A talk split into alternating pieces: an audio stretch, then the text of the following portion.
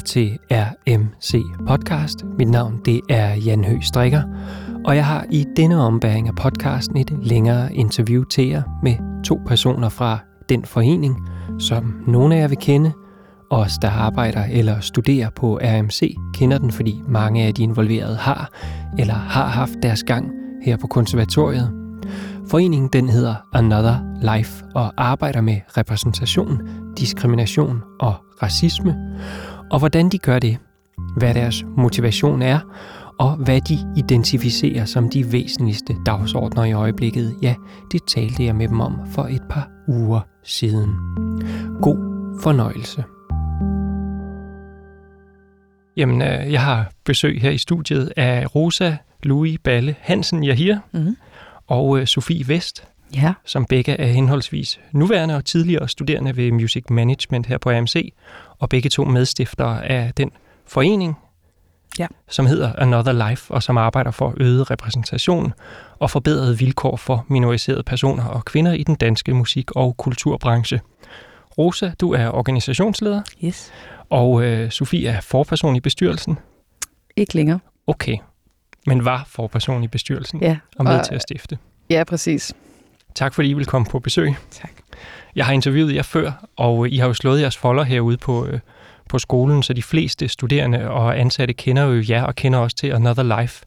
Men måske vil det alligevel give mening for vores lyttere, ligesom at give sådan en basic introduktion til, øh, hvad er formålet med den her forening, og måske også lidt om, hvad er motivationen for at have startet den for et par år siden.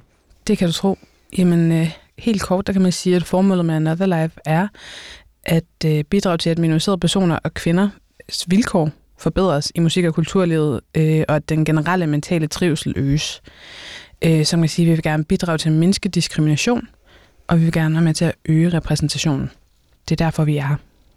Ja, hvad var det? Hvad gik forud for, at I stiftede foreningen? Altså, hvad var det for nogle samtaler, I havde? Hvad var det, hvordan var det jeres analyse ligesom af mm. den danske musikbranche, siden I tænkte, det her initiativ, det er så nødvendigt, at vi kommer til at bruge rigtig, rigtig meget af vores øh, tid. Masse frivilligt arbejde i at stifte sådan en forening.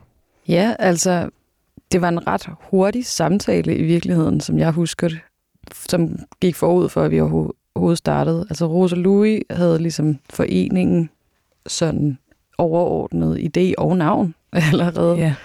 øh, fra jeg kom med ind i det.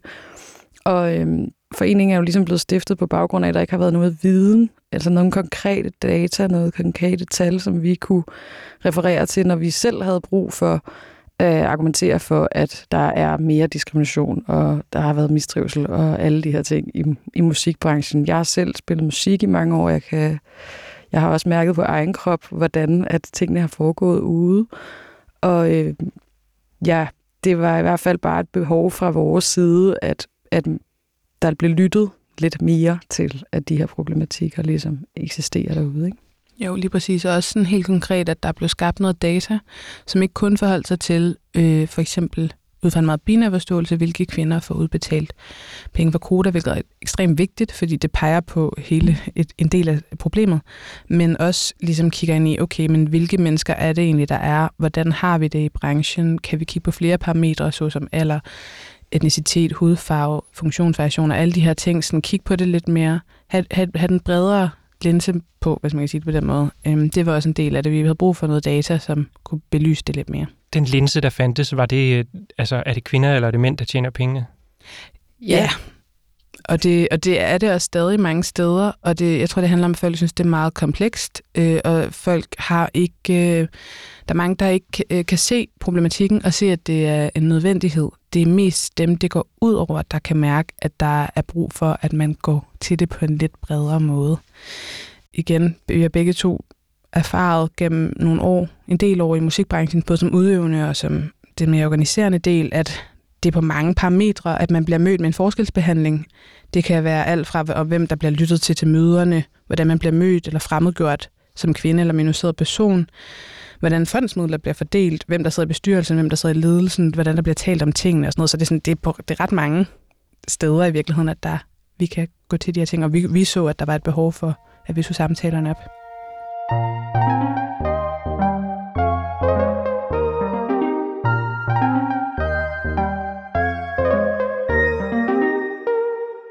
Jeg dvæler lige en lille smule med ved foreningen også. Det Mhm. her, I sagde, navnet, det lå allerede på plads. Hvad ligger der i Another Life? Ja, det er et godt spørgsmål. Først og fremmest så ligger der i det, at det lyder godt.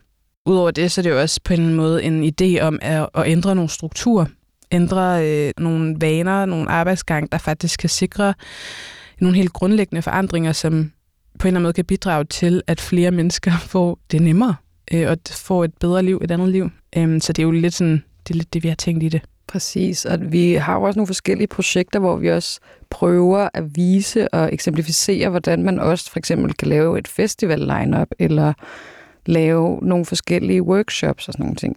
Så det er også en måde ligesom at vise, at man kan gøre det på en anden måde. Det er faktisk nærmest det næste spørgsmål, som du forudgriber her, som handler om, at der er mange forskellige projekter i den her forening. Der er selvfølgelig rapporten, som jeg allerede har nævnt, men kan I snakke en lille smule om, hvilke andre øh, ting, som I foretager jer? Ja, selvfølgelig. Altså vores primære målgruppe, vi gerne vil skabe forandring for, er jo hovedsageligt kvinder minoriseret i musik- og kulturlivet. Selvfølgelig håber vi jo på, at den forandring kan sprede sig ud og ramme sådan lidt mere bredt på samfundsplan. For at skabe den forandring arbejder vi jo ret tæt med sådan forskellige aktører og organiserede sådan virksomheder og organisationer i musik- og kulturlivet, og derfor så laver vi alle de her workshops, hvor vi jo er inde hos forskellige virksomheder og hjælper dem med at skabe forandring, sådan så at, at kvinder og minoriseret får mere plads og bedre vilkår. Ikke? Så workshops er en ret stor del af vores, vores øh, projektportfølje workshops, oplæg, talks, nogle her ting, som kan være med til både at, at åbne op for de her ret svære samtaler, men også at facilitere dem. Fordi vi ser et ret stort behov for, at man går et skridt tilbage og ligesom dykker ned i, hvorfor er det, det er vigtigt at arbejde med de her ting. Altså det handler om retfærdighed, det handler om, at der er nogle mennesker, der øhm, har et andet udgangspunkt end andre og bliver mødt dagligt med forskelsbehandling. Det tror jeg er en ret væsentlig ting, og det, det, der er mange, der synes, at det er skræmmende og bliver sådan personligt får det ube, bliver ubekvemt. Men, men vi vil gerne være med til at gøre det så let tilgængeligt som muligt og faktisk gå ind i de svære samtaler, fordi det er ret essentielt, at vi har dem. Og så har vi selvfølgelig også vores forskellige events og arrangementer, som for eksempel vores Another Life Festival her den 30. november, og vores lectures, vi har blandt andet en her på lørdag, hvor at øh, man kan komme og gratis lære om, hvordan i alverden skat Mm. og økonomi og fradrag Moms. og, og moms fungerer, fordi det er mega svært. Ja, og det er ikke alle, der, hvor den viden er tilgængelig for. Præcis. Øhm, det, det, vi har lært om det ude på Music Management, men det er jo ikke alle, der har den mulighed, og det er bare, jeg har også altid brug for at, at få det opfrisket og sådan noget, så det, det, vi vil gerne stille noget viden til rådighed for, for folk, så det bliver så let tilgængeligt muligt. Hvordan er jeres sådan umiddelbare opfattelse af, hvordan diskrimination og repræsentation behandles sådan over en bred kamp mm. i, øh, i den danske musikbranche? Sker der noget, eller er det tom snak? Det er et godt spørgsmål, og det er også lidt kompliceret. Altså sådan generelt så vil jeg sige, at der er en tendens til, at folk de, de siger, nu ikke mere snak, mere handling, nu skal vi i gang og sådan noget. Og som jeg sagde, altså nævnte før, så tror jeg, det igen er ret fint, at jeg er meget enig i, at vi skal handle, og vi skal skabe konkrete forandringer, men, men det skal være på et oplyst grundlag. Jeg synes, der er stadig meget snak. Der er også mange tiltag, der kommer frem nu, og, og der er rigtig mange, der aktivt prøver at skabe især øhm, bedre vilkår og mere viden hos øh, minoriserede personer, og hos kvinder. Men jeg, jeg synes ikke, at der sker så meget igen i forhold til dem, der sidder på ledelsesposterne. Det er som om, at folk vil, vil gerne, folk vil gerne sige, vi vil gerne tage teten, vi vil gerne gå forrest, vi vil gerne være forandringsskabere, men, men når det så kommer til sådan at skulle reelt lave om i sin struktur, gå ind og se på, hvem ansætter vi, hvordan ansætter vi, øh, hvordan fordeler vi midlerne, hvilke projekter prioriterer vi, hvordan prioriterer vi vores midler, så er det en anden snak, fordi så går det ind og, og skaber, altså så, så ændrer det jo nogle ting, og det er som om, at, at, at, at det, der er stadig modstand på, det er stadig svært at komme derhen, hvor man reelt laver om i sin dagligdag mm. og omstrukturerer. Så der sker meget. Der er også meget snak. I skriver et sted, jeg ved ikke om det er rapporten, øh, omkring den her, der er en, en, øh, en velvilje i forhold til at ændre på nogle af de her ting, men der er også en stor usikkerhed forbundet med det fra institutionernes side. Mm. Hvorfor er der sådan en usikkerhed? Hvad kunne det bunde i?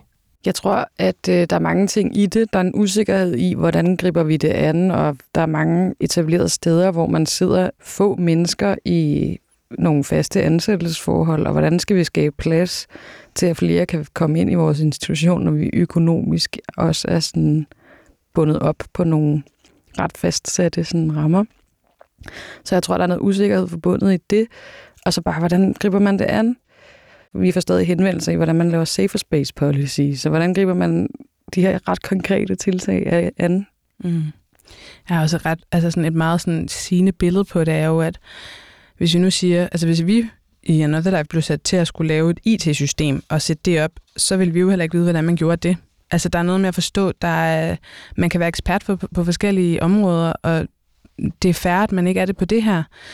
Ja, igen, det kan være, at man ikke har den ledererfaring, det kan være, at man simpelthen ikke ser det, det kan også være, at man, at man bare ikke synes, det er vildt ubekvemt. Altså, der er mange, der synes, hey, jeg synes faktisk, det er svært at snakke om de her ting, og det er helt fair, men så gå til nogen, som er eksperter, som kan facilitere det. Det kunne være os, det kunne være nogle andre. Mit råd er, at man går til nogen, som har det her brede fokus, som, som tænker på flere magtniveauer, og også tænker bredt, så det ikke kun er binære køn, man arbejder med, men, men tage fat i nogle eksperter og sætte midler af til det, fordi det er vigtigt arbejde. Ja, præcis. Altså ligesom Rosa Luri rigtig godt øh, eksemplificerer det her, altså man hiver også fast i en grafiker, når man skal have lavet sin grafik. Man hiver også fat i en revisor, når man skal have lavet sit årsregnskab. Mm. Altså, det er noget, man skal til at tænke ind simpelthen i de her sådan, årsjul. At sådan, selvfølgelig skal vi også tjekke op på, hvordan det står til med trivsel, med repræsentation på vores arbejdspladser. Ikke? Hvis en institution henvender sig til jer, mm. hvad er det så, I kan hjælpe dem med konkret? For eksempel det kommer også an på, hvad de har brug for hjælp til. Men vi vil kunne hjælpe dem med at identificere, hvor de specifikke problemstillinger er i, der, i den givende organisation. Vi kan også hjælpe med at komme med nogle konkrete bud på, hvordan de så kan rykke videre fra det. Vi kan også, ja, sådan nogle ting. Vi, så vi kan sådan helt... Vi hvordan, kan også hvordan gør man det? Hvordan identificerer man de problematikker? En ting er at snakke med, med organisationen og snakke med medarbejdere, snakke med forskellige personer fra forskellige magtniveauer, finde ud af, hvor han bliver man mødt med, hvad kan man sige, udfordringer og barriere. Det kan også være, at de kan sige, hey, vi har faktisk, øh, for eksempel er der nogen, der er kommet til os og sagt, vi har en helt hvid organisation. Hvad søren skal vi gøre? Vi slår op på alle de her øh, rekrutterings, eller alle de her jobnet og sådan noget. Og så er det, vi vil kunne gå ind og sige, okay, men måske er der nogle måder, der er jo helt vildt mange led. Vi er i gang med et rekrutteringsprojekt lige nu, for eksempel. Og der går vi ligesom igennem hvert leder af processen, som er, der er outreach, du skal lave et opslag, du skal skrive om, beskrive arbejdsstillingen eller jobstillingen, du skal øh, ja, outreach, du skal udvælge, du skal, at der er så mange forskellige led, og der kan, det er bare vigtigt, at man, har, man gør det med åbne øjne i, altså i alle led. Og der vil vi for eksempel kunne gå ind og sige, okay, men vi kan se, de, der hvor I øh, laver jeres outreach, er faktisk, det, I gør det ikke på en hensigtig måde, for eksempel. Og så vil vi gå ind og sige, okay, men vi kan hjælpe jer med at komme med nogle bud på, hvordan I så vil kunne gøre det. Det er bare, det er bare et eksempel. Ikke? Det kunne også være, øhm, er der adgang? Sådan nogle ting. Øh, kan, kan man komme ind i jeres institution? Kan man gøre noget for at gøre det nemmere? Øhm, der er mange forskellige ting, man vil kunne se på, og det er, det er meget forskelligt, hvilke udfordringer der faktisk er rundt omkring. I mange institutioner, der taler man om diversitet og mangfoldighed og måske vil nogle mere kritiske røster tale om øh, diskrimination og racisme. Hvor står I i forhold til det? Vi har fra day one været meget på, at man skal kalde tingene, hvad de er. Vi bruger ikke diversitet og mangfoldighed, og det gør vi ikke, fordi at vi, kan, vi ser det som, at de her udtryk er blevet, begreber er blevet udvandet ret meget. Da vi startede arbejdet med Another Life, der blev jeg gang på gang overrasket over, at der i et væk blev smidt om sig med, eller folk smider, smider om sig med diversitet og mangfoldighed. Men det, det i virkeligheden betyder, det er, vi skal have flere kvinder, og vi skal have flere ofte hvide kvinder, og som jeg ser det, så det er ikke mangfoldigt eller bred repræsentation, hvis man har en organisation, hvor der er nogenlunde 50-50, men alle er samme alder, og alle har samme etnicitet, alle har samme kropsfunktioner, og alle har samme uddannelsesbaggrund og social, socioøkonomisk klasse. Så det er ligesom, det er ikke mangfoldighed. Præcis. som jeg ser det. Og så er der også noget med, og det var jo også det, vi gjorde ved at skabe den første rapport, at også bare sådan skabe noget transparens i, hvad er det egentlig, det handler om det her. Det handler ikke om, at der skal bare skabes plads. Det handler om, at der faktisk er nogle mennesker, der oplever øh, diskrimination, der oplever forskelsbehandling, der oplever at have Øh, øget risiko for at blive stresset, for at blive deprimeret, for at få angst. Altså det er sådan ret konkrete ting, som det har indflydelse på, og derfor bliver vi også nødt til at tale om det her mistrivsel, og om diskrimination, og om at folk skal føle sig repræsenteret og set og alt det her. Ikke? Og også, at diskrimination jo viser sig på mange forskellige måder. Vi snakker også meget om den usynlige, den lidt mere strukturelle diskrimination. Bliver man overhovedet inviteret ind? Bliver man overhovedet inviteret med til den her netværksmøde? Eller bliver man inviteret med til at spille på en festival? Eller sådan? Er det overhovedet noget, der sker? Nu hopper vi en lille smule i det, mm. fordi også i noget af kernen af det er også, at øh, kunsten og musikken, hvordan vi får præsenteret nogle, noget andet musik og nogle andre typer af kunstnere. Og I har blandt andet en festival, mm. som sker hvornår? Den 30. november i år. Det er vores fjerde festival. Det er ret vildt. Vi stiftede jo foreningen i 2021. Vi har allerede lavet fire festivaler. Øh, den foregår på Pumpehuset, og det er en billig billet. Det er en ret vigtig ting for os, at også nu hvor vi har det her brede fokus, og også inkluderer socioøkonomisk klasse. Selvfølgelig skal vores billetpriser også afspejle, at folk kan komme med, så det koster 175 kroner. Og øhm, vi præsenterer nogle navne fra England, og rigtig mange lokale navne. Der kommer nogle, nogle helt særlige shows, specielt lavet til Another Life Festival. Så det bliver rigtig fedt. Jeg havde spurgt, om I ville tage en lille smule musik med derfra for os, mm. at de her podcasts og de her samtaler ikke bliver så tørre, men vi rent faktisk får øh, lidt øh, lyd med ind. Og så, jeg ved ikke, om vi kan finde det frem, samtidig med, at jeg lige vil spørge, hvad er det for en stemning, der er til jeres øh, festival? Åh, oh, det er et godt spørgsmål. Jeg synes, at det er et helt vildt rart rum at være i helt personligt, så øh, for mig er det også sådan en, øh, en kulmination af, at vi, vi endelig får lov til at så øh, hænge ud med en masse dejlige mennesker og høre vildt meget dejlig musik. Jeg synes, der er en god stemning. Jeg synes, at der er plads til, at folk kan udtrykke sig, som de har lyst til at være, som komme som de er. Ja, der, jeg synes virkelig, det, der er et ret rum. Og vi har været ret gode til at lave nogle rimelig stramt kuraterede programmer, og det er dejligt at se, at der er så mange, der lytter. Det var også vores oplevelse ved den første festival øh, i Alice i Skovhave. At sådan alle lytter, og alle er interesseret i at sådan opleve det, som folk præsenterer. Så det er et ret sådan åbent og på en måde også lidt sårbart rum, og det er jo det, som vi gerne vil anerkende gennem de her festivaler. Så øh, ja. Jeg har prøvet at finde noget musik nu. du kan måske lige præsentere, hvad det er for et nummer, vi skal høre. Øhm, jamen, jeg har taget White Horse med Florence Sinclair, som er et af de navne, der spiller på vores festival her den 30. november. De kommer fra UK. Det er sådan ret nyt øh, og rigtig spændende lyd fra UK. Der er ligesom sådan lidt et, et lille hold. Vi har blandt andet også en, der hedder John Nino, som også kommer og spiller på festivalen. Og det er sådan, hvis man godt kan lide Dean Blunt og hele den UK-vibe, som var efterhånden været 10 år gammel. Mm, så, øh, så, er det, så er det noget, man skal tjekke ud, og jeg kan se, at de også har en artist talk herude på AMC, som jeg tænker at komme ud og se. Lad os høre det.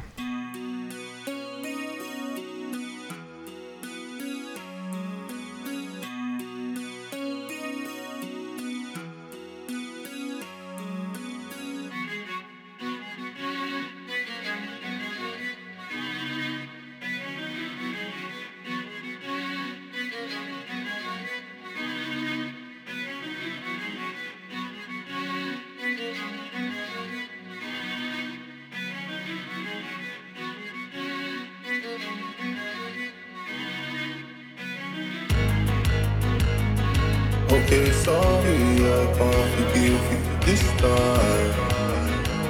Through the struggle of this whole story, baby, in blind. And my head hangs low and tell myself, boy, you'll be fine. No place to home on the train line. Mm, no place to home on the train line. Mm-hmm place a home on the train. There's no home for the hopeless. There's no home for the hopeless.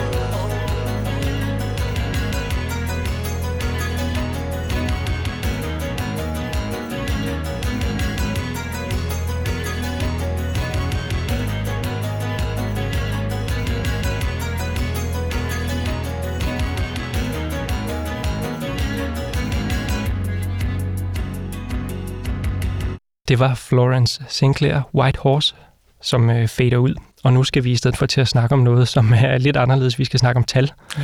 Fordi at et af de centrale elementer i jeres øh, foreningsarbejde, det har vi været inde på, det er udfærdigelsen af rapporter. Og I har to styks. En, der kom i 2021, og så en, der udkom lige i slutningen af, af sidste år.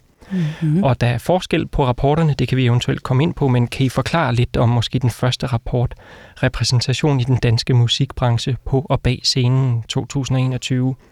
Hvad tog I med fra den rapport? Hvad var de vigtige resultater? Altså først og fremmest, så var det jo en kortlægning af repræsentation og diskrimination i musikbranchen på, øh, med så bredt et fokus, som var muligt for os dengang. Og øh, det var jo aldrig set før. Så derfor så øh, det, vi tog med primært, var, at der for endelig kom nogle tal ud på det her område. De tal viste jo så en hel masse ting, fordi der er rigtig mange tal med i vores rapporter, fordi vi jo prøver at nå så bredt ud som muligt. Den viste blandt andet, at der er rigtig mange af vores respondenter, der oplever diskrimination i løbet af de seneste 12 måneder fra dengang, altså fra 2021. Ikke?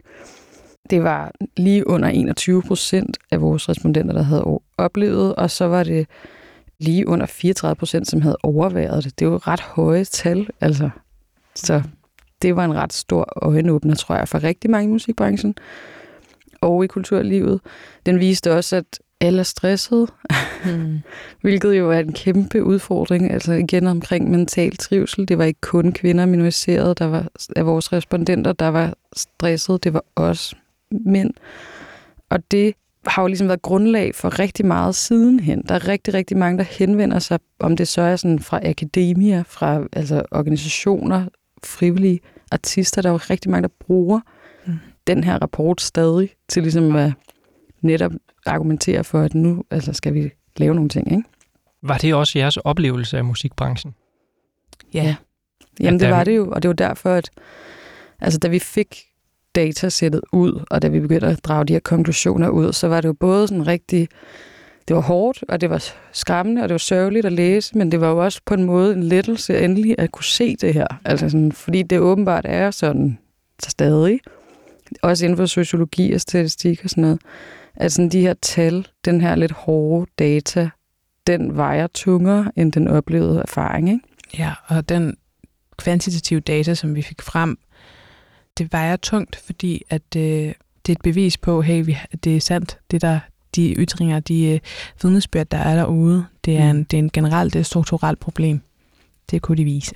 Ja, og alle de her undersøgelser, alt det her fokus er jo også med til at skabe øhm, noget forandring alligevel. I hvert fald, vi ser jo, at for eksempel de forskellige øh, fonde begynder at have fokus på, at man skal have mental trivsel ind i sine ansøgninger. Man skal have fokus på minoriserede menneskers rettigheder i det. Ikke? Så det er sådan, der sker jo lidt ved at lægge det der pres. Der er stadig lang vej, men jeg tror også, det er væsentligt, at man som en del af hele det her, hvordan får vi ændret kulturen, hvordan får vi ændret de her systemer. Jeg tror også, det er vigtigt, at man kigger meget ind i udvælgelsesprocessen, og hvem der sidder i de forskellige udvalg, hvem der sidder i de forskellige mm. bestyrelser, hvem der sidder der. Er det en meget homogen gruppe, der måske på grund af, helt fair, grund af ledererfaring mangler nogle perspektiver? Kan det så være, at man skal ryste posen lidt?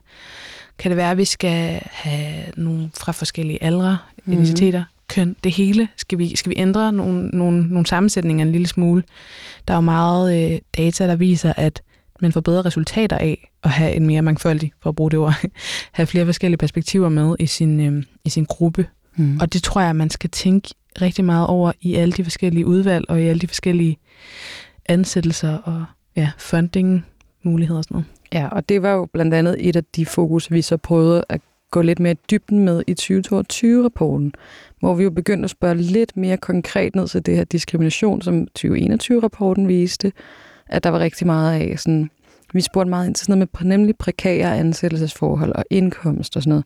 Og den viste jo for eksempel, at 6 ud af 10 etnisk dobbeltminoriserede altså det vil sige folk, der både identificerer sig som etnisk minoriseret og minoriseret på et andet grundlag, de oplever en meget, meget lav grad af indkomst, jobsikkerhed og altså er ansat i de her ret prekære ansættelsesforhold. Og det er jo et tegn på, at der stadig er den her strukturelle diskrimination, som vi skal arbejde med. Altså der, der, der er simpelthen for meget prekaritet i nogle af de her forskellige ansættelseskontrakter eller manglende på kontrakter, mm. som gør, at det også er svært altså for rigtig mange. 100 procent. Hvis vi skal komme med en sådan helt konkret ting til lige det, der blev sagt her, i forhold til, hvad man kunne kigge ind i af løsninger, så kunne det fx være, er der plads i budgettet til, at man får skabt en, et sikkerhedsnet omkring de her prekære ansættelser? Kan man for eksempel sige, hvis vi har nogle faste freelancer eller nogle faste løstansatte øh, personer tilknyttet vores organisation eller vores virksomhed, kan vi så give nogle af de samme øhm, øh, goder? Kan vi, kan vi noget sygesikring, noget fri øh, psykologhjælp, øh, alle de her ting? Kan man tænke det lidt mere ind? Det kan godt være, at det ikke, i virkeligheden ikke kommer til at være en stor udgift, så stor udgift i hvert fald, men at det i virkeligheden bare kan gøre en ret stor forskel, når der er så mange prekære ansættelsesforhold i vores industrier. Mm. Det tror jeg, man skal prøve at kigge lidt ind i. Du nævnte nu her, at det var noget af det, I havde taget med videre fra den første rapport til den anden, som I kunne kigge lidt nærmere på. Hvilke andre ting har I haft fokus på i 22-rapporten?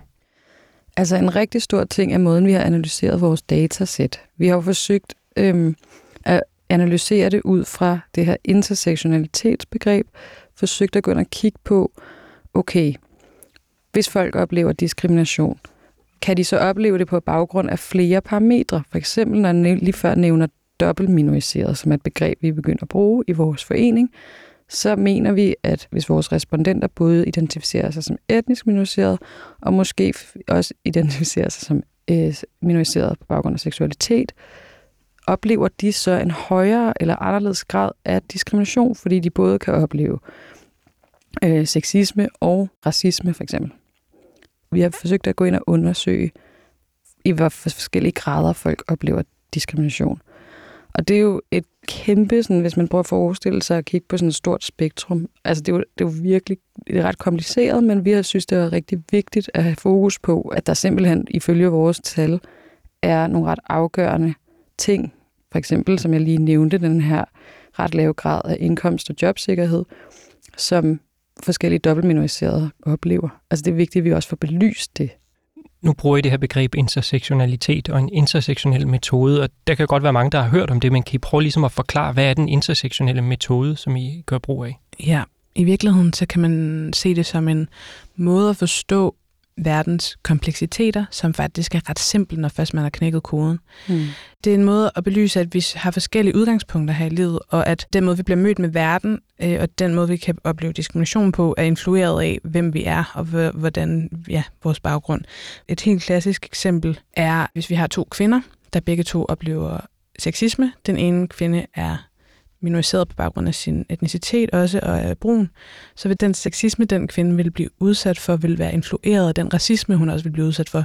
Hvor den anden kvinde, der er hvid, den sexisme, hun bliver udsat for, er ligesom sexismen i, i, i, i, den, i en rene form, hvis man kan sige det sådan. Øhm, så ligesom bare for at prøve at forstå, at der er forskel på, hvordan vi bliver mødt med verden, og vi bliver nødt til at tage højde for, at vores udgangspunkter er forskellige.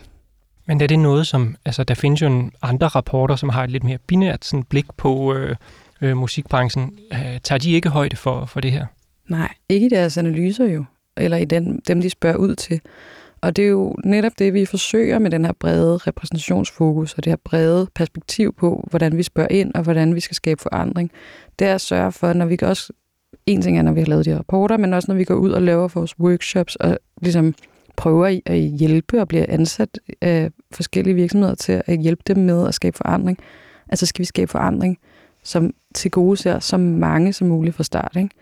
Sådan så at det ikke nemlig er noget med, at helt konkret, at en eller anden institution går ud og bruger nogle penge på, at vi skal ind og lave noget forandring, og de så skal gøre det igen om et par år, fordi hov, der var lidt nyt fokus, vi skulle have med øh, sådan så vi ligesom kan skabe den forandring bedst muligt og fra start af. Det vil sige, at man ikke bruger al sin energi på at sige, har vi lige så mange mænd som kvinder, mm-hmm. og så er det det eneste, man gør.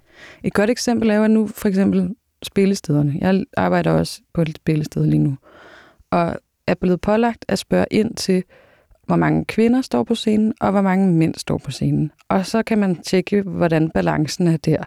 Og det er jo lidt interessant, fordi hvis øh, vi for eksempel som spillested har et band fra Ghana ind på syv mænd, så tæller det som en såkaldt lidt negativ ting i vores statistik.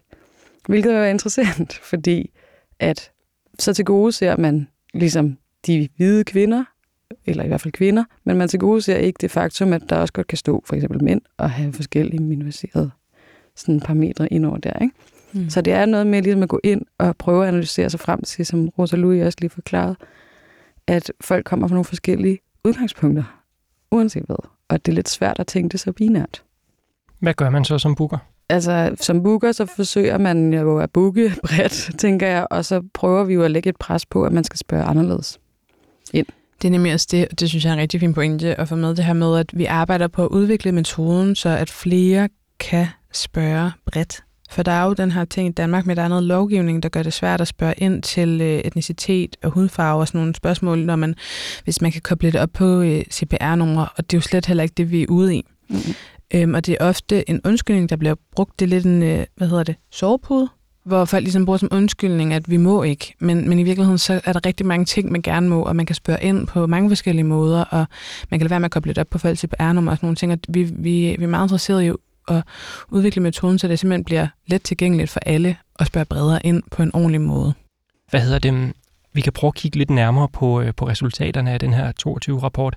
Den er fyldt med tal og statistik, og for lægpersonen kan det godt være en lille smule svært ligesom at afkode. Så har I lavet en masse konklusioner undervejs, der hjælper en rigtig godt øh, på vej. Og på side, øh, ja, kan ikke huske, hvad det er, det er side 12? 10. 10 er der ligesom en opsummering. Kan vi prøve at kigge på den øh, sammen, og så kan I prøve at udlægge lidt nogle af resultaterne? Ja, selvfølgelig. Og også bare lige for at knytte en kommentar til det. Altså, vores rapport er rigtig omfattende, fordi at vi ligesom er i gang med at udvikle den her analysemetode, også, som er omfattende. Det kræver rigtig mange tal og rigtig meget data, rigtig meget krydsning af data. Vi har også et appendix, hvis man øh, virkelig er til tal, kan man gå ind på vores hjemmeside og gå endnu mere ned i tallene. Og så har vi jo også forsøgt at imødekomme, jeg er heller ikke nødvendigvis den største talhej selv. Derfor har vi også en dejlig team af sociologer inde og hjælpe os med at lave de her datasæt. Men derfor har vi også forsøgt ligesom at imødekomme det med de her konklusioner. Men lad os endelig gå lidt ned i tallene, jeg har nogle med. Jamen, nogle af de sådan, øh, konklusioner, vi har draget ud af det, hvis man skal gå lidt ned i tallene, er for eksempel 9 ud af 10 mener, at netværk er afgørende for at være en del af musikbranchen. Mm. Netværk er det hele. Sådan, det vidste man jo godt lidt i forvejen, men øh, vores rapport viser det yderligere. Øh, det, som den også viser, er, at minoriserede personer de fravælger karrierefremmende aktiviteter på grund af frygt for diskrimination. Mm. Så det er sådan en ret konkret ting, vi jo belyser, som man kan gå ind og arbejde med. 6 ud af 10 etnisk dobbeltminoriserede oplever en lav grad af indkomst og jobsikkerhed, som jeg nævnte før, hvilket jo er et tegn på den her strukturelle diskrimination. Øh, respondenter med funktionsnedsættelser, er det cirka 65 procent, oplever hyppigere og flere stresssymptomer end øh, respondenter uden. Mm. Øhm, det er, hvis man er dobbeltminoriseret, altså minoriseret på baggrund af funktionsnedsættelse og andet, så er det 78 procent, der oplever hyppigere og flere stresssymptomer. Så det er jo et rigtig tårnhøjt tal, som man skal tage højde for. LGBTQ plus respondenter udsættes i højere grad for seksuel grænseoverskridende adfærd fra kollegaer end andre. Mm. Det er jo også en, en virkelig alvorlig ting at tage fat i. Og så 8 ud af 10 minoriserede kvinder oplever en høj grad af negativ forskelsbehandling som jo kan være rigtig, rigtig mange forskellige ting. Og når vi siger minoriserede kvinder, er det jo, altså som kvinde, det tænker vi også ind i en, en, øh, en magtminoriseringskategori. Men som minoriseret kvinde, så mener vi dobbelt minoriseret. Så der er sådan, det er nogle lidt, som man kan høre, nogle lidt mere sådan specifikke, konkrete konklusioner, vi har trykket, kunne trække ud af det her datasæt, fordi vi har spurgt lidt mere konkret ned til diskrimination, øh, og også spurgt lidt mere ned til folks identitet i virkeligheden. Nu kommer der sådan et spørgsmål som lidt af djævelens advokat, mm. som er, at øh, jeg har svaret på spørgeskemaet, det gjorde jeg også øh, forrige år. Men hvem er det, som har svaret på jeres øh, spørgeskema? Fordi det ligner lidt, at det godt kunne være primært yngre personer og primært fra Københavnsområdet. Så spørger jeg ligesom, er der en god grund til det? Der er helt klart en kæmpe udfordring i at nå ud mere nationalt. Det er et fokus, som vi er meget bevidste om, og som kommer til at være en, øh, et fokusområde for os, særligt næste år, hvor vi skal mere ud i landet.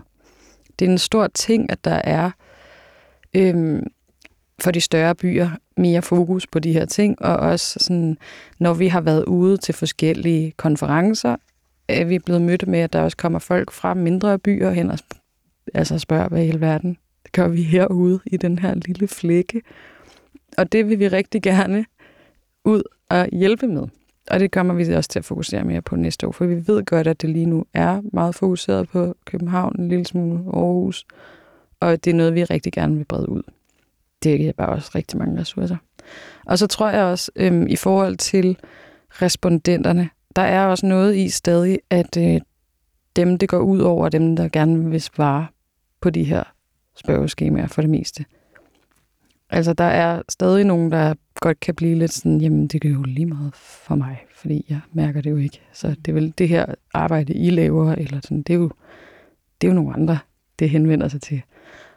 Men når det så er sagt, så kan man også se, at der er en skævvridning i forhold til den numeriske repræsentation, hvilket heldigvis betyder, at der er mange, der gerne har vil svare på det, for hvem det ikke nødvendigvis øh, berører os helt specifikt i forhold til diskrimination for eksempel. Mm. Det er jo også positivt, at der er en vilje til os at svare og engagere sig på den måde. Kunne I tænke, at vi lyttede til et stykke øh, musik mere? Det kan du tro. Der skal vi lige skifte øh, mindset. Yes, jeg har taget et nummer med af en artist, der spiller også på festivalen her den 30. november. Vita Dosa kommer og performer noget ny musik, har jeg hørt, og det glæder vi os rigtig, rigtig meget til. Hun går også herude, så det er jo perfekt i forhold til lige at promovere nogle af MC-studerende. Og det her nummer hedder Dump and Loud. Loud.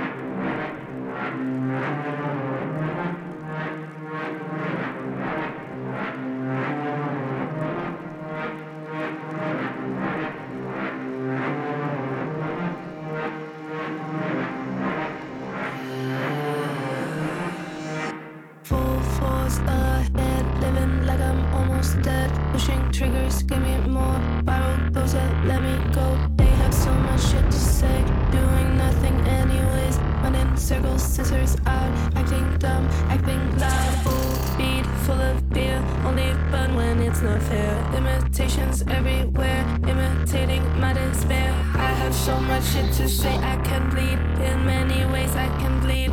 In many ways, I can bleed. In many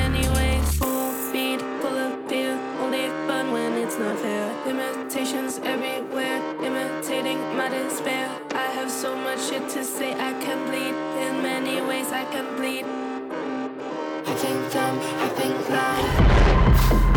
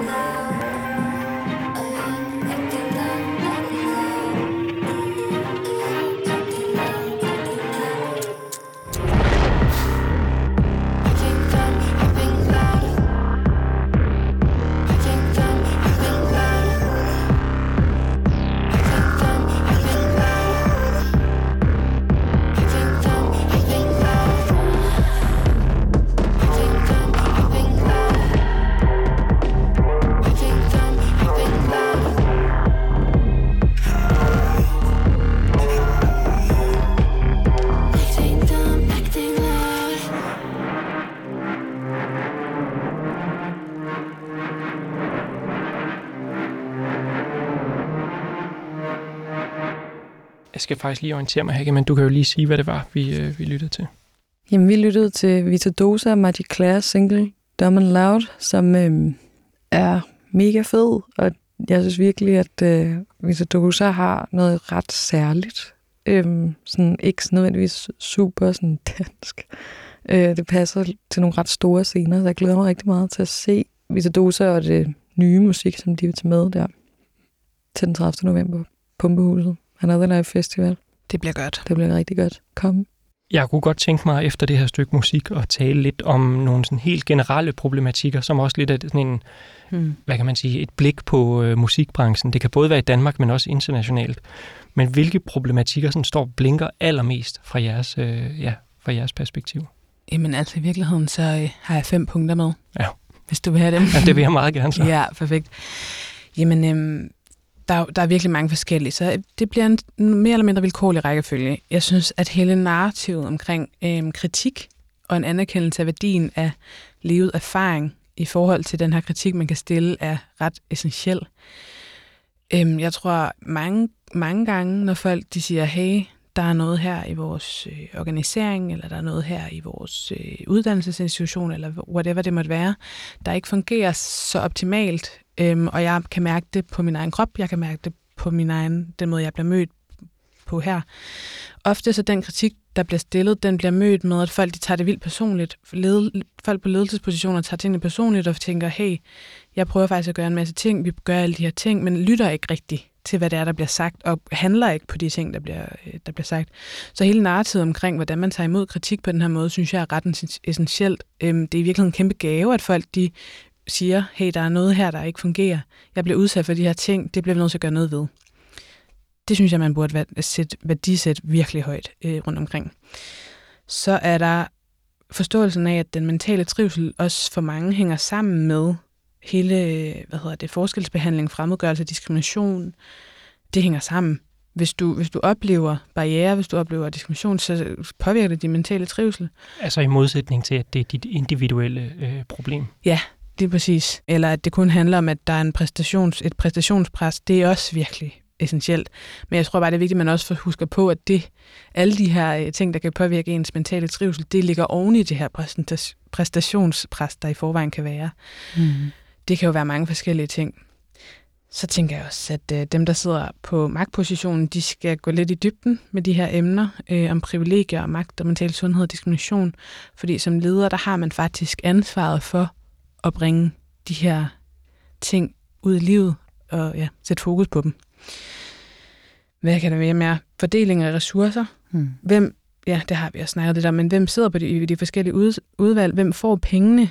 Øh, hvordan bliver de forskellige projekter, der bliver søgt om støtte til, værdisat?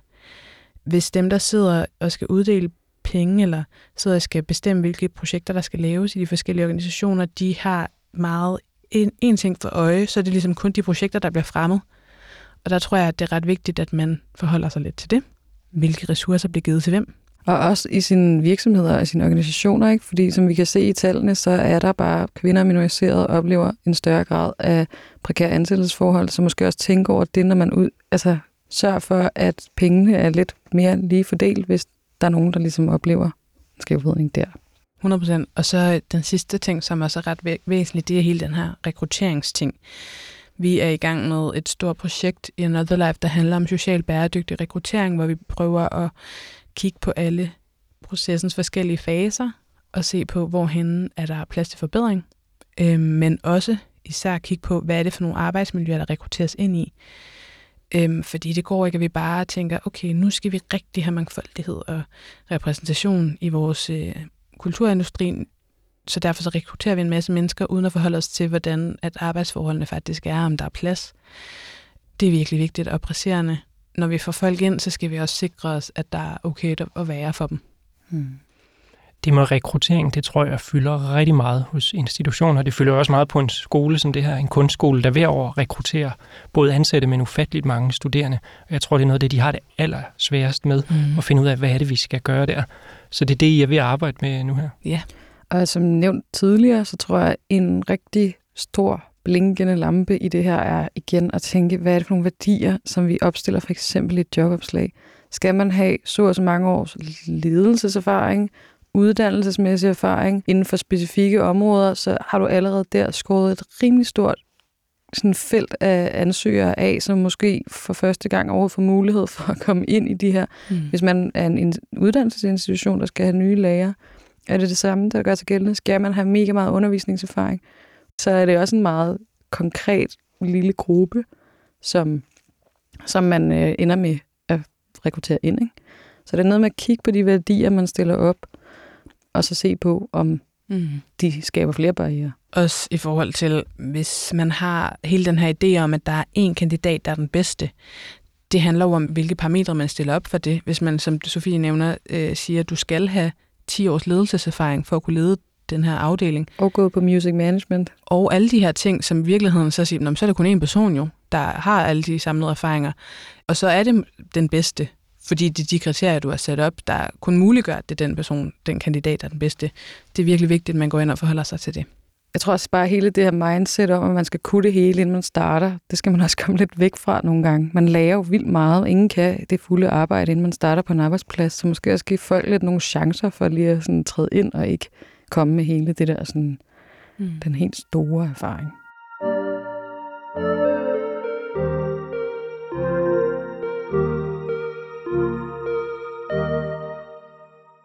Den her forening, den har I stiftet i, Starten af 2021. så den er kørt nogle år. Vil I sige, I oplever øh, opbakning til det arbejde, I laver, eller oplever I også modvilje mod det? Altså, grundlæggende set oplever vi opbakning. Da vi øh, lancerede rapporten og foreningen i 2021, har vi jo altså, vi vandt priser, folk hyrede os ind, folk begyndte at invitere os ind til forskellige samtalerum også. Så den grundlæggende set oplever vi rigtig meget opbakning. Dermed også sagt, at øh, vi jo også godt er klar over, at det også er nogle ret store krav, som det her arbejde og de her tal, og det vi gerne vil øh, kommunikere ud, stiller, er der også selvfølgelig nogen derude, som synes, det er rigtig svært og kompliceret, og hvorfor kan man ikke gøre det, som vi altid har gjort det. Men jeg oplever også bare den måde, vi gør det på, nemlig med hele tiden at forholde os til data, hele tiden forholde os til, hvad der rent faktisk bliver vist i ikke blot vores egne, men også i andre rapporter, andre undersøgelser, også med til ligesom at legitimere, at det vi gør, ligesom gør, går godt, og det skal nok fungere. Ikke? Ja, så der er mange, der bakker op om vores arbejde og op om det, vi skaber. Der er virkelig mange, der er forskellige organisationer, der sådan har tilkendegivet, at det gør en forskel for deres organisation, at der ligger de her rapporter, og der ligger den her viden, fordi det simpelthen skaber grobund for nogle samtaler. Altså man kan, man, kan, man kan snakke om det på en anden måde nu. Og det er jo helt vildt rart at mærke. Der er også noget med, at det stadig ikke bliver prioriteret særlig højt økonomisk. Mm. Det er meget noget med, at øh, folk de gerne vil have deres øh, medarbejdere, som måske selv er minoriseret, eller selv tager den op, i, fordi at øh, samtalen op, fordi de føler, det er vigtigt. Ansvaret bliver lagt herhen. Og der tror jeg, at det er ret vigtigt, at man husker på, at det kan faktisk skabe minoritetsstress, at man også oven i sit arbejde skal forholde sig til at sige fra, og skal forholde sig til at starte de her samtaler og alle de her ting. Så jeg tror faktisk, at en ret væsentlig måde at kunne bakke op om den her øh, agenda på, er at hyre nogen ind til at tage de her samtaler, facilitere samtalerne, tage ansvaret væk fra de medarbejdere, som altid tager snakken, altid går forrest, altid tager tiden på det. Så sådan, det vil være en måde, man endnu mere kunne bakke op om arbejdet på. Hyre nogen ind til at facilitere de her samtaler. Jeg vil gerne spørge en lille smule mere til jeres egen øh, baggrund, og det handler også øh, om, altså hvad er det for en baggrund, I kommer fra? Hvornår bliver I ligesom bevidste om, at det her det er nogle problematikker, som jeg gerne vil arbejde med i musikbranchen? Jeg vil ikke nøjes med kun at være kunstner, eller øh, hvad hedder det, øh, arbejde i musikbranchen for et pladeselskab. Jeg vil ligesom også have den her del øh, med. Hvad er det for nogle erfaringer, der fører jer dertil? Jeg tror, at for mig, så handler det om øh, en ledererfaring sådan gennem hele livet.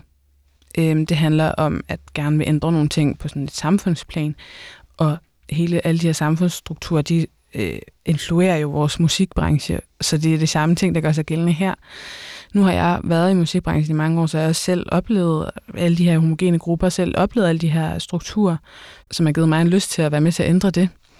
Øhm, jeg tror også meget hurtigt, og som meget ung, at jeg fandt ud af, at jeg faktisk ikke ville være udøvende, at det i hvert fald ikke var min primære ting, fordi at der ikke var en plads til mig. Der var nogle, det var svært, og der blev, jeg synes, der blev lagt mange forventninger ned over mig.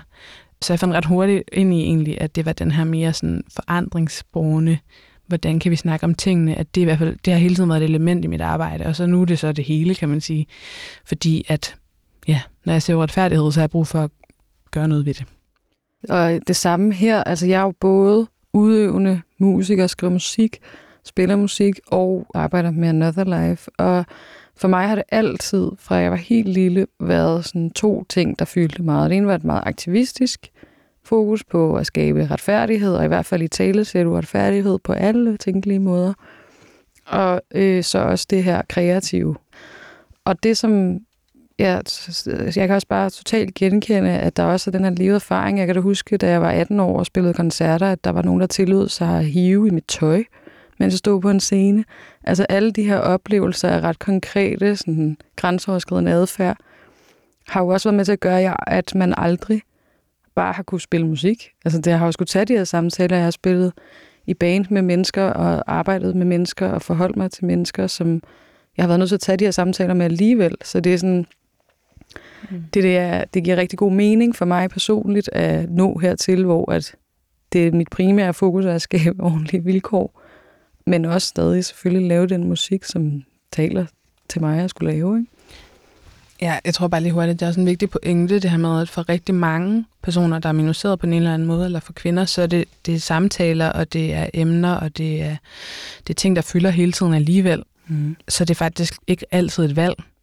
Og som etnisk minoriseret person, som er i en dansk kontekst jo er minoriseret, øh, som jeg er, så er det ret vildt, hvor mange gange hver eneste dag, man skal forholde sig til de her spørgsmål. At man bliver fremmedgjort, at man der, det, det sker hele tiden, så det er også sådan, det, det her det er også på en eller anden måde for mig, altså sådan, jeg kan, det, er en, det giver mening for mig at tage det med i mit arbejdsliv og professionalisere mig inden for et område, som i forvejen er noget, jeg bruger meget energi på. Er Another Life der, hvor I gerne vil have det i forhold til sådan den danske musikbranche? Hvad ligger der af drømme? Altså, vi snakkede lige om det lige før også, at sådan for, jeg plejer tit at bruge eksemplet, at ligesom at man, øh, når man laver forskellige arbejde, tager nogle økonomiske overvejelser, man har nogle sådan, øh, kommunikationsovervejelser, hvordan skal vi kommunikere de her ting, så har man også en repræsentation og trivselsovervejelser, som man lige kører igennem en masse gange i løbet af sin arbejdsdag. Det er sådan lidt en, sådan en mål på en eller anden måde, at det bliver, kommer lidt mere på ryggraden i måden, at vi arbejder på. At repræsentations- og trivselsfokus skal være lige så meget, lige så meget som det, at om vi har råd til at gøre de her ting gør, ikke? Jo, og i forhold til Another Life, altså forhåbentlig så kan vi blive ved med at lave vores arbejde, blive ved med at udvikle på de her metoder, blive ved med at være med til at facilitere de her samtaler og sørge for, at der sker positive forandringer, så vi er der, hvor vi skal være lige nu, men forhåbentlig bliver vores arbejde endnu mere forankret fremadrettet. Tror I på en fremtid, hvor minoriserede og dobbeltminoriserede øh, øh, personer kan indgå i musikbranchen på lige vilkår? Det bliver ja. vi nødt til. Det bliver vi nødt til. Ellers er det jo helt galt. Eller sådan, ja. Det handler, som Rosa Louis også nævnte tidligere, om retfærdighed. Hvis man ikke tror på, at der kan opstå retfærdighed, så bliver det godt nok et mørkt sted at være i hvert fald. Mm. Så øhm, det tror vi bestemt på, og vi kommer jo til at fortsætte det her arbejde lige så længe 100 procent.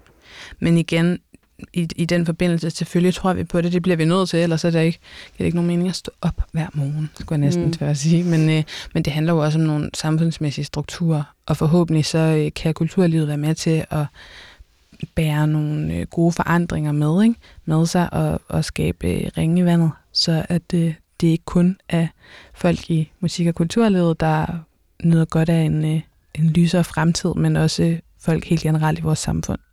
Kan I beskrive lige den nære fremtid for, øh, for jeres forening? Altså, bliver I ved med at lave rapporter, og hvad er det for nogle projekter, der ligger? Det kan du tro. Vi bliver ved med at lave rapporter. Vi bliver ved med at stille spørgsmålstegn og skabe samtaler, som kan nuancere de her ting og tage de svære emner op. Vi får flere arbejdstimer. Vi får ordentlige arbejdsvilkår internt i vores organisation, og vi øh, kommer til at arbejde med endnu flere aktører i musik- og kulturlivet. Mm. Vi kommer også til at have det der nationale, mere nationale fokus. Fra særligt næste år begynder vi at skulle mere ud. Det bliver rigtig spændende, og det kræver rigtig meget også. Det kræver også, at vi sådan kigger indad i forhold til sprogbrug. Det er noget, som vi fokuserer rigtig meget på. Hvordan kan vi formulere de her ting bedst ud? Som du også sagde før, nogle af rapporterne er meget datatunge. Det er også nogle ret store sådan, metoder, vi bruger til at analysere den her data, og det skal vi have formuleret ud, så alle eller i hvert fald så mange som muligt, kan være med. Vi er travlt, og vi bliver ved. Vi er travlt, og vi bliver ved. Fedt. Rosa Louis og Sofie, tusind tak, fordi I gad at komme forbi og snakke om jeres arbejde. Selv tak. Selv tak. Så vil jeg sige, Another Life det er jo en non-profit organisation, og alle kan bidrage. Øhm, det vil sikkert blive modtaget med den største taknemmelighed. Har man lyst til at støtte foreningens arbejde, så er man velkommen til at støtte med økonomiske bidrag eller ved at blive medlem af foreningen. Prøv lige en gang til festivalen, den finder sted. Festivalen finder sted den 30. november i Pumpehuset. Det bliver rigtig fedt. Der kommer til at være en masse navne. Der kommer til at være alt muligt spændende, der kommer til at ske. Numrene, vi har lyttet til undervejs, dem kan I finde i en trackliste til episodebeskrivelsen, og jeg ved ikke, om vi har et nummer at gå ud på os måske. Okay. Jamen, øhm, så laver vi en lille øhm, announcement her. Ej. Øhm, det nummer, som jeg vil spille, er af en rigtig fed artist, nu, som øh, er her i København, som hedder Zoomer. Og øh, de kommer til at spille på festivalen, og det er ikke helt annonceret endnu, så det er en lille, lille tease her. Øh, nummeret hedder Wish You All My Best Boy, og er featuring en, der hedder Best Boy, Mm-hmm. som måske også kommer. Spændende. Det er et virkelig godt nummer. Nyd det. Yes.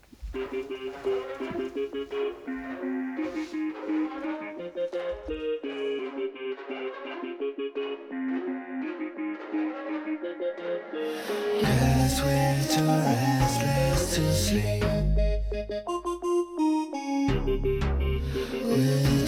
Wait and see. You have this weird effect on me. Slipping out comfortably.